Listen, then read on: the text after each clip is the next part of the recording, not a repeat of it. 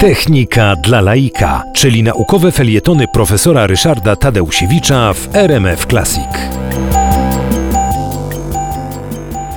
Mówiłem o fantazjach Juliusza Werna, e, okręcie podwodnym Nautilus, który był wytworem literackim. Natomiast Verne pisząc w 1870 roku tą swoją słynną powieść, opierał się na faktach, które miały miejsce wcześniej, bo idea podróży podwodnej, żeglugi podwodnej e, pojawiła się już wcześniej, właściwie 300 lat wcześniej, zanim Verne e, tą swoją pierwszą powieść napisał. Mówią, że Leonardo da Vinci już szkicował okręty podwodne. Byłem w miejscowości Vinci i oglądałem szkice da Vinciego. No, nie przypominam sobie okrętu podwodnego.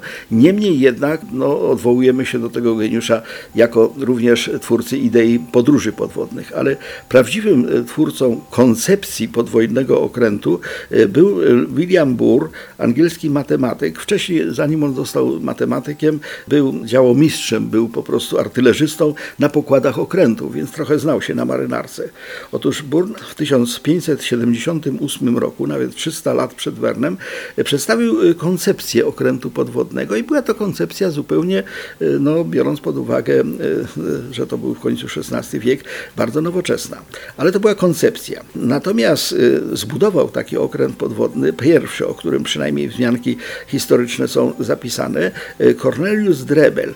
Cornelius Drebel był Holendrem, pracującym na dworze Jakuba I, króla angielskiego i e, opisują kroniki, że w 1620 roku zbudował on okręt drewniany, ale obity skórą, więc szczelny, e, który był w stanie pływać pod powierzchnią wody i są zachowane obrazy z epoki, że właśnie ten okręt 5 metrów pod powierzchnią Tamizy, napędzany przez sześciu wioślarzy, nie bardzo wiem jak tam te wiosła działały, był w stanie pływać pod wodą.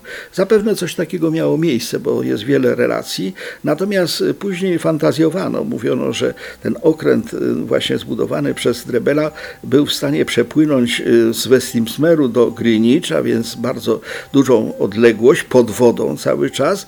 Co więcej, z 16 pasażerami. Ta podróż miała trwać 3 godziny. Powietrza by nie wystarczyło oczywiście w takim okręcie, więc troszeczkę przesadzono.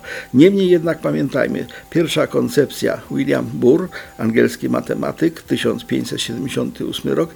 Pierwsza konstrukcja Cornelius Drebel też w Wielkiej Brytanii w 1620 roku.